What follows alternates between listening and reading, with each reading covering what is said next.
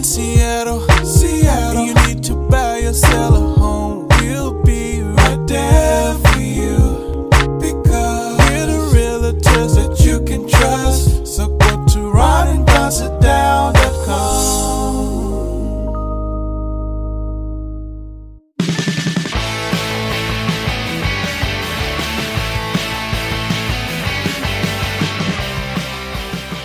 Don't go anywhere unless you want to. It's the Ron and Don Show, starring Ron and Don, and sometimes me at ronanddon.com. Hey, you guys, what's going on? And welcome to episode 624 now of the Ron and Don Show. And we are live in the Les Schwab studio. What is up, Ron and Don Nation? Hey, coming up on the Ron and Don Show, we got to talk about the fact that Tupac Shakur, that his uh, his killer, has finally been arrested. And the Las Vegas Police Department is they're really patting themselves on the back after 30 years. But I already knew who killed Tupac Shakur because I read it in a book. Because the guy that, that allegedly now killed him, it's not alleged. He wrote about it in his memoir. and just to make sure I'm not crazy, I reread it again last night just to make sure I'd be ready for this podcast. So, congratulations to the Las Vegas police for learning to read a book. And you know, I love the police, but boy, 30 years, give me a honking break. Also, coming up on the Ron and Don show, Coach Prime. Is he misunderstood? Before we get to that, though, let's get to this. Walter Isaacson. I love his writing. He's written great books about guys like Benjamin Franklin. He actually followed Benjamin Franklin around. That's what he does. He follows around people and then he writes books about them. He did this with, who did he do it with? Steve Jobs? Eis- uh, Einstein. He, wrote Uh, he followed on Einstein around. He followed Benjamin Franklin around. And now he's following around Elon Musk, right? I, so I got this book uh, on book on tape. I'm about 60 chapters in, Time out. or I cannot book. listen to. I have to read. I have to bend. I have to outline. I I can listen to podcasts where people are having conversations. I don't know what it is when somebody is reading something to me. Like like even Apple News in the morning, they'll read all the news to you. Can you? I don't. For whatever reason, my brain my brain just completely checks out, and I start thinking about other things, and it usually has something to do with me and my appetite. Uh, I. I I, I don't learn that way. Do you do you do you do you I, I learn? do better when I read a physical book, but I knew with this book that you know I was going to be taking a couple flights, and I have um, some things where I'm driving around quite a bit. So I, I went with the audiobook. And Is, it, is Walter? Walter reads the forward. Okay. And then there's a professional because his voice is a little not. It's not really a broadcast. Dude, he grew up in New Orleans. He lives in New Orleans. He writes in New Orleans. I'm surprised he gets anything done. He lives in the French Quarter. Yeah, so so he's had, he's had a few pops in It's his life. written by or it's read by a professional voice actor, but it's it's a so the book itself though I'm about sixty pages, sixty chapters in. They're relatively short chapters, and it's a really fascinating read, especially uh, you know because we we talked a lot about the Steve Jobs book, and Steve Jobs and the way that his legacy was crafted was like he, that he was changing all these industries the phone and the music business and downloading songs et cetera et cetera and then inventing categories basically. And I think what's important when Steve Jobs first asked Isaacson to write the book, he said no. And he said, Why are you saying no to me? And he said, Because you won't give me access to your daughter. I want access to your daughter. I want access to whoever I want access to. You're not going to color any of the coloring book. Steve Jobs called him again when he knew he was dying. He went for a walk. He said, I'm dying. You have access to everyone. And Isaacson said, I'll write the book. Is that what happened here with Elon Musk? And, and, and tongue in cheek with Benjamin Franklin. But if you ever want to read some great books about historical figures, Walter Isaacson is he's the guy da he- vinci he wrote a book on da vinci as yeah, well he he he is the guy, and it's not so top shelf that you don't understand it. It's kind of I won't say it's history for dummies, but it, every everything he does reads very it it, it it reads very well. So did Elon give him give him give him the kind of access? Yeah, that, that, he's got that he access. demanded from Steve Jobs. yeah he has incredible access and the the narrative of this book the arc of this book is really interesting for two reasons one elon has sort of i don't think he's formally been diagnosed with asperger's but he basically is says he has asperger's on the spectrum. that he's on the Asperger spectrum. Yeah. And uh, the second thing is he sees his businesses in terms of a a mission for humanity. And so it's it's yes, it's about making money, and yes, it's about individual products, but in his mind, he's tying together these businesses to basically save humanity from itself so we can eventually end up on Mars. So to give you an example, Starlink, which I use, it's a satellite internet company. I have an account with them uh, for a property that I own that has really bad. There's no other way to get Wi-Fi there, and so the Starlink stuff. The only reason that is there is that the Starlink memberships pay to build more rockets uh, so they can eventually build a rocket that will send a man to Mars. So he started out with, I want to go to, I want to send men, uh, men and women to Mars to colonize another planet because he believes that this planet is going to get used up and that artificial intelligence might destroy this planet and the, uh, the environment. So he's like, well, I can't just pay for that. So how do I create a company that will pay for my real mission to go to Mars? Internet. So he sells the internet service to fund the rockets to go to Mars, which it's in. And he accidentally ends up becoming in charge of the Ukraine war. and the thing that Isaacson does in this book, which is which I didn't know, is he describes in detail all of these meetings where Elon is with engineers for cars or for rockets or for a brain implant or for satellites or solar roofs or batteries, etc. where Elon Musk can go down, he says it's remarkable to watch him argue with an expert that has a doctorate from like Stanford or MIT about the properties of stainless steel or the number of photons on a lithium ion battery.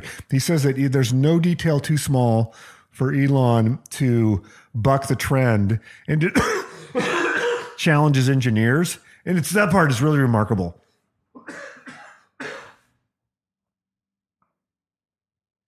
Excuse me on that. So the, the thing that I've walked away from with Elon Musk is that I, I doubt there's ever been a more productive person in the history of mankind than this guy.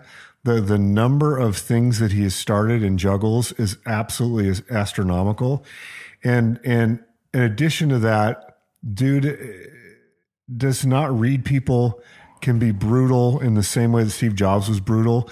And that, that seems to be a theme with Isaac. Isaacson references Jobs quite a bit in the Elon book, where it's sort of like maybe these things run together. Hmm. And he uses the, the time that Elon Musk was on uh, Saturday Night Live, and the opening of his monologue was, Hey, I'm Elon Musk you know, I'm the guy that I'm trying to take men to Mars and and make every car electric. You think I'm also going to be a really nice, chill guy? And so he sort of cracks a joke and is like, "I get my reputation," and part of it's true, but um, he's so far a lot of his bets have paid off and have been correct. So, so let me ask you this: he he was he was uncomfortable, and he pulled Starlink out of the Ukraine war, and and and the United States government has been paralyzed by that because they don't own Starlink. And they've had to come to come to some kind of agreement because he finally said, "Hey, you know what? I don't want to sit here and every time Ukraine is going to do some kind of counteroffensive and they need more Starlink, I, I, I don't want to sit here and be in, be in charge of what's happening on those servers. So so they finally came to some kind of agreement where they're going to sell." Some of those satellites to the United States, and then the United States will be in charge of running those, and then and then they'll serve those, which is what he's always wanted to do. He wanted to do that early on. The United States wasn't interested, and then when they see how much power he has right now with Starlink, they're like, "Oh crap, we've we better we better get in line here." Uh, and so they have. What what about Twitter? Because I've heard Walter Isaacson talking about Twitter why did Elon buy it? And Walter Isaacs, Walter Isaacson sees it as maybe his greatest mistake. I haven't got to the Twitter part yet. He's referenced Twitter some. It, it goes back to this fascination with X.com, the everything app that Elon had all the way back in the PayPal days. And uh, that he thinks that it's it's sort of a mixture of his infatuation with fame that he doesn't know how to navigate like a normal person. He's navigating it as a person with Asperger's, but he's infatuated with the fame of it and also with not giving up on his idea of having this everything app again that will, in his mind, solve a lot of problems for humanity. So whether or not that's true in the politics he's gotten into, he's a complicated guy. And his father, his relationship with his father is very interesting. And the historical family is very interesting. His relationship with his brother and how many kids that he has. And uh, he's a, a he's one of one, man. He is one of one. I mean, what his mom says about him is fascinating. So I won't read the book for everyone. Let's all read it and talk about it in a few months. We'll see you on the other side. Hey, one of the things Ron and I really like about Les Schwab is they are always doing the right thing. You've heard us say before, hey, they've been doing the right thing since 1952. It's true. And the thing I love is they really get involved in the micro communities around here. Cause you know, Seattle, Tacoma, Fife Fremont, what are we? We're just, it's a really cool area where you th- find 300 cities and towns that are just kind of connected with bridges, water, and mountains. But let's not forget what's happening in Maple Valley for kids. This is pretty cool, Ron. Yeah, on July 22nd, the Valley Girls and Guys at Les Schwab will be having their fifth annual Be the Hope Walk at Summit Park in Maple Valley. It benefits the Valley Girls and Guys Foundation and is uh, dedicated to providing assistance to local families who are impacted by any type of cancer diagnosis. How cool is that? So you can participate and register. It's a 1.8 mile walk. It's 35 bucks. You can go to valleygirlsandguys.org. That's valleygirlsandguys.org. All right. Les Schwab, they've been doing the right thing since 1952.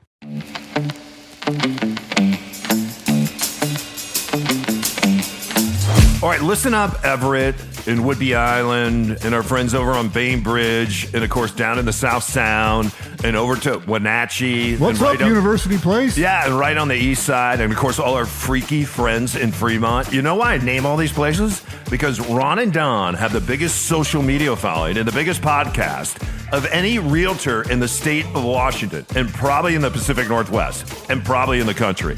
As a result of that, everybody in the Ron and Don Nation, well, they're choosing Ron and Don to sell, buy, and invest in real estate. And why do you do that? It's because you trust us with a capital T, and we have a connection from all our years of doing terrestrial radio. But Ron, at the end of the day, we still have to step in, do a great job, be phenomenal, and win the deal, right? Yeah, it all starts with a Ronadon sit down. It's a 30 to 45 minute Zoom call, free of charge, no obligation. We'll meet you, see if we make a good team. Email me directly, ron at ronanddon.com, or you can set it up on the website, ronanddonsitdown.com. All right, you guys, welcome back to the Ron and Don Show. This, this is this is this is crazy that Coach Deion Sanders is three and two, and he's the most sought after uh, college football ticket and probably NFL to anywhere. It's just is is very sought after. It was interesting to me that. It, it- there's a TV commentator that came out, and I'm not going to say his name because he he he. I, I don't want to promote him, but but what he said, and he's a very famous guy on on ESPN, and he's a white guy, 70 years old, and what he said is, hey, you know what? There and and a lot of guys will do this sometimes because they're looking for the interview. And I knew this guy was looking to buddy up to Deion Sanders because if you can get him on air right now, your ratings are just going to be a juggernaut, right? If you can get him on. So I know that this particular commentator on college football is trying to get him on. And he's sitting down with one of his black colleagues and he, and he says to him, he said, Hey, there's a lot of coaches and a lot of white coaches, especially right now in college football, that are gunning for Deion Sanders. And one of the reasons there's gunning for him is because he's black. And it's a racial thing. And here he comes with the bling. Here he comes with the chains. Here he comes with the Lambos. Uh, here he comes with a sign when he's speaking in his office saying in college football, when you play well, they pay well, right? I heard him the other day talking about the fact that one of his players someday in, in, in his driveway won't have two Lambos. He'll have three to choose from. And I think he was referring to his son when, when he said that.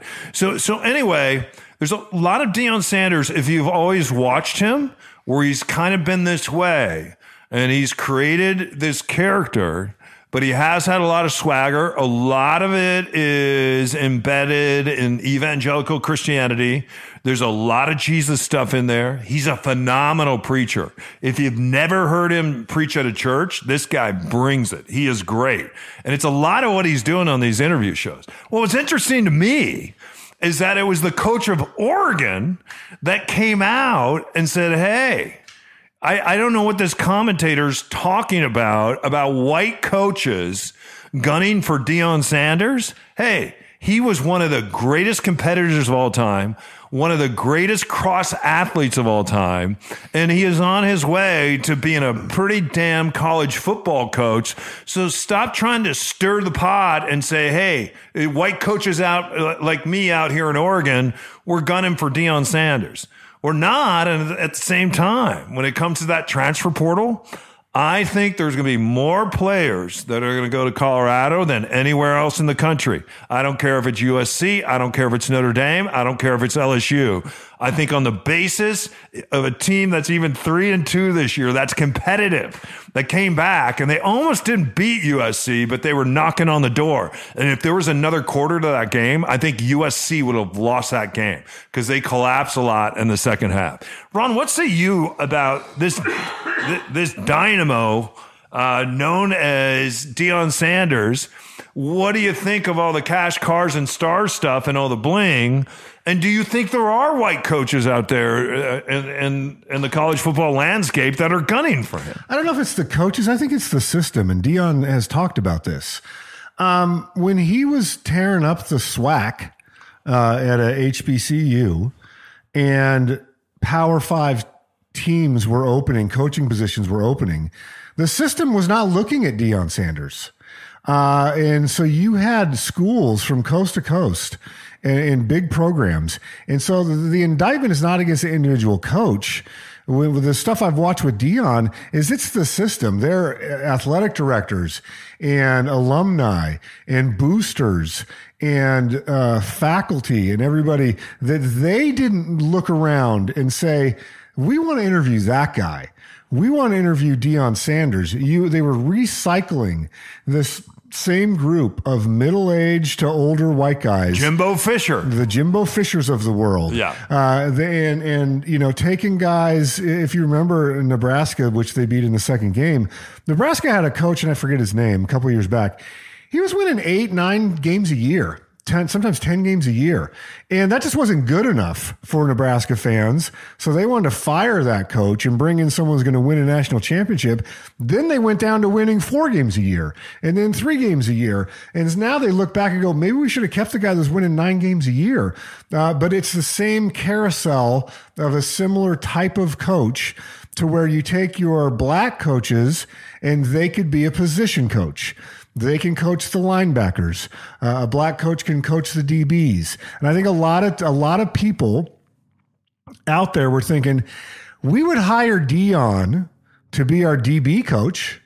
We might hire Deion to be our special teams coach, but we can't hire Deion to be our head coach. Yeah, and you were talking about Coach Osborne, I think. Yeah, yeah Osborne. So it's like Deion, and, that's what happened. That's what Deion's fighting against. And when I hear him talk, he's like, "Why can't I be a head coach?" Mm-hmm. Uh, because I, I, did play, I have won Super Bowls, and that, and there are so many Eric Bieniemy, there are so many coaches, know, the NFL level and the college level, where they get relegated to be either a coordinator or a position coach or a skill coach, and they're not seen as a head coach. And so what Deion is trying to crash through is to say, I'm a head coach. And the thing that I love about his program is that he went out and hired a bunch of other head coaches to be his assistants. Because you know what? Because you have to have that tree, right? If you go back and you look at the Bill Walsh tree, the Bill Walsh tree was all white coaches. If you go back and you look at Holmgren, Coach Holmgren was part of that tree. Jon Gruden was part of that tree, right? And so we haven't seen really a black coach in the NFL or the NCAA that not only has dominated, but then went out and created this tree. You even look at all the young white coaches right now in the NFL. They're off the Shanahan tree, including his son, right? And so it is very, very difficult. And you make great points for black coaches to break in the NFL or the NCAA. And it'll be very interesting because a lot of people are saying, Hey, are you ready to go to the NFL? He said, I'm not going anywhere. Are you ready to go coach another team? So he's like, I'm not going anywhere. Why would I go anywhere? He said, I haven't even played in the snow yet. Right. And so I think it'll be very interesting if he stays there and he's able to dominate from Colorado to see some of those coaches then be part of his tree and then get an opportunity in other places at the college and, and, and at the pro level. And I'll just say this the final about to close up on his coaching staff. He's brought a lot of guys with him from the SWAC conference that he also coached little league football with. Hmm. And he just knows that they're good coaches. And so it doesn't matter that their pedigree was little league football when these kids were six or seven years old. Then Deion coached junior high football. Then he coached high school football. And now he's coaching college, first at Jackson State, now at Colorado. Some of his coaching staff guys that are like in key positions coach with him back at little league football. Yeah, and I want people to know the Lambo is not about the Lambo. The bling is not about the bling. And I know it, it outrages people sometimes when they see that. And sometimes when they see a black man doing that, it, and, and I can just say, being around my black friends, it's not about that stuff. But he has the ability, right? Through some of that to get people's attention because they feel like it's so outrageous. And then think about the message that he delivers. The message that he delivers is usually a message of hope. Usually it's a message of Jesus. It's a message of you can do this. It's a message of believe in yourself. He told a lot of those Colorado players, uh, after I yelled at you a little bit and I went old school on you, if you left and you hit the transfer portal and you went somewhere else, then you needed to go because you weren't prepared for what I was going to bring here. And I'll give you the final say. He certainly brings an old school, old coaching kind of work ethic. And I think it's really fun and amazing to watch. And I love the way that he is not just elevating his young black sons, but the way that he's elevating a lot of young black people that have looked for a coach like this to elevate them. And even when you look at the USC game, the first thing that he came out and said is he talked about that USC quarterback, Caleb Williams, and talked about how amazing he was, how great it was to play with him, and how great it's going to see him, uh, how great it will be for him to watch him play in the National Football League. And Deion Sanders went over there and told him to keep balling. And you know Caleb Williams did? He went over to Deion Sanders' son after that and said, Hey, I got a message for you. It was the same message. You keep balling. We will see you on the other side of this.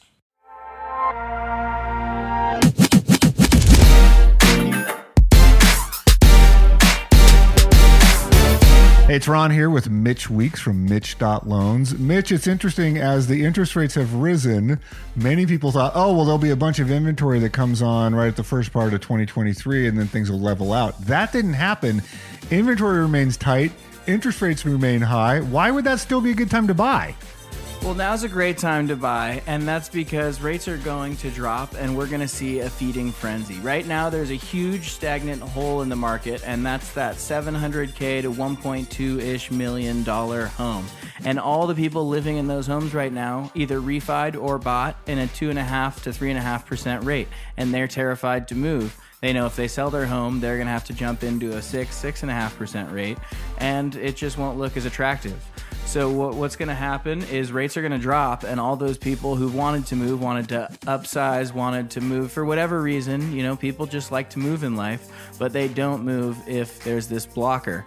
And we're going to see that blocker come off. We're going to see the cap come off, and we're going to see a, a bit of a frenzy here. All right, so this will be the time to buy and then replace the rate uh, once it drops with your new program. Yeah, we've got the rate and replace program. You can buy now, and you can refi free of charge, free of the lender fees, um, and we'll take care of those for you. So great deal. All right, check him out online at mitch.loans. It's not a dot com, it's mitch.loans. Are you guys? Hey, what's going on? Welcome back uh, to the Ron and Don Show. Before we get out of here, everybody has kind of wondered who killed uh, Tupac Shakur, and I, and I have to say, uh, he was killed 30 years ago. It's been an open. I can't even call it a secret. DJ Keefe, D Keefe, who has spent a quarter of his adult life, he's 60 now, a quarter a quarter of his adult life in prison, in jail, describes in a book in his memoir that he wrote in 2019 and I read it last night just to refresh myself. He tells you exactly what happened in that car and he tells you the bullets came from that car and that the Glock was in the back seat. So this is something that the police have known for 30 years. They are now congratulating themselves on how well they have done in this investigation. And I don't know how well you've done in an investigation when the guy, one of the guys who was in the car with the Glock, who did the shooting, cop to that to the cops in a book. It's in a book back in 2019. And I will say this I will say this. What Tupac Shakur did, some people would say he had it coming because a lot of people don't remember the fact that he had pulled out his Glock, that he had shot at other people, that he had shot at the police. And the reason why they were shooting at him is because what he had just done to someone that was very physically violent at the Mike Tyson fight.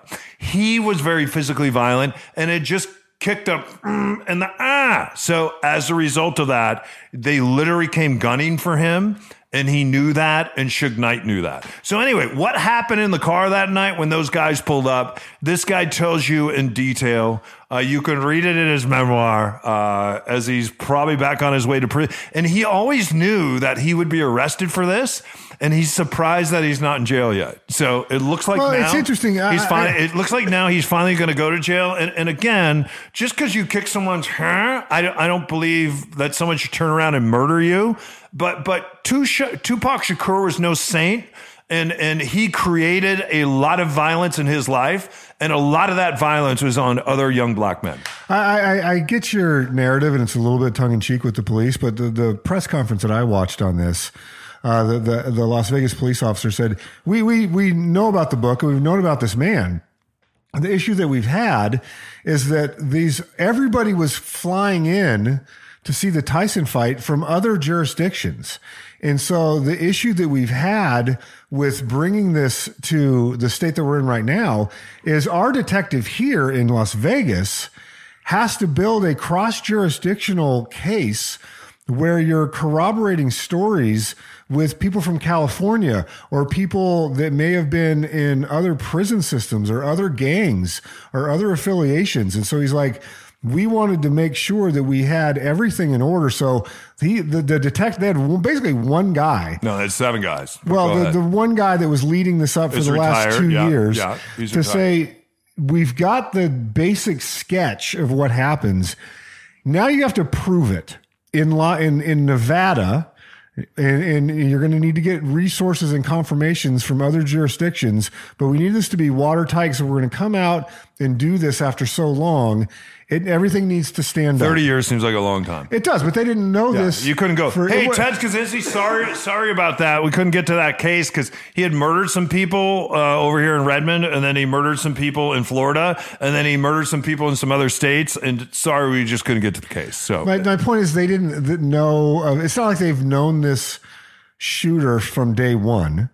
Uh, you no know, he, he's like, no one's talked to me in years. I, Right. He's like, no one is. Come, he, the reason he knew he was getting arrested is because they started kicking down doors of his girlfriend and, and his friends in the past couple weeks, and then he and then he knew he he he was getting arrested. with at that you. time. I just think he probably would have told you that that that he did it because he he's been ready to go to jail. So I, I don't think these cases are as easy to solve as we think they are. Wow, thirty years, man. But it's you know. I'm very And- cop friendly, and I love the cops. Don't don't don't sit there and pat yourself on the on on on, on the back on- always- on, on this one. you always struck me as more of a biggie guy, but that's just what I'm saying.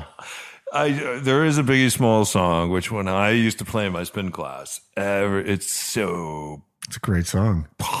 so great. And I love the fact when you hear him do it live, it's a he raps something com- almost completely different. Well, the he could sad part is that he could and- he could he could just flow, and he was he was he was dead. Biggie At, and was- Tupac were the best of friends. he was dead at 28. And yeah. then, uh, unbeknownst to Biggie, he invited Tupac to a recording session, and, and Tupac got ambushed, not by Biggie, by somebody else. Yeah. But he always thought that Biggie set him up. Well, it's pretty amazing. Those two guys were, were were set to be. It would have been amazing. There's another universe out there somewhere where that ambush doesn't happen, and we have some of the greatest music of hip hop history with Biggie and Tupac having having hits together. Yeah, and you you have to say that there's uh you know like Sean P Diddy Combs. What did that guy get away with? And then there's a favorite artist that we all love that we saw in the Super Bowl last year, and now he does cooking shows with an 80 year old. And I I I think that he's probably known all this for a long time. So anyway, I'm not East Coast. I'm not West Coast. I'm Midwest Coast because that's where I'm from. Nice. Thanks, you guys, for listening to this episode of the Ron and Don Show. Hey, if you want to sit down with us, we do something called a Ron and Don sit down. We'd love to sit down with you, talk about your real estate journey, have a cup of coffee, and then if we connect, we're going to be a good team. If it's time to buy or invest, or we're going to sell, or you have a parent or grandparent that's selling, uh, we're going to step in, meet you on your real estate journey, come up with a plan, look at the cost, look at the result, and basically see what your net proceeds are going to be. How much money is going to be in your bank account or someone you love and care about at the end of it, because uh, that's part of it too. So make sure when you're interviewing real estate agents, ask them what are the net proceeds that I'm going to get from this transaction because there going to be a lot of fees in there, you guys, and a lot of taxes and excise and all that stuff. So, ronanddonsitdown.com, we're here for you. Also, we have our big party coming up this weekend. It's at one of our properties. It's professionally catered by Cha Cha, who's listening, I think, right now, is one of our great listeners, the Rondon Nation. We're going to have about 75 of our clients and friends there. And if we missed you as a client, please reach out to us because we'd love to send you a personal invitation to get you to the party. And uh, I think we're going to have a beautiful time right over here on the Puget Sound watching the ferry boats come and go uh, over Magnolia. It's going to be great. All right. Head up, shoulders back. And don't forget tomorrow on Friday, a real estate edition only edition. That's two editions of the show will drop. And uh, make sure you listen to that as well if you're trying to educate yourself more about what's happening in the Seattle, Tacoma, Fife, and Fremont market. Head up, shoulders back, as I said. We'll see you next time. You've been listening to the Ron and Don Show only on the Ron and Don Radio Network. Now keep your head up and your shoulders back and keep blowing that trumpet and we'll see you next time. Only! Only, Only! only, Only! only on the Ron and Don Radio Network.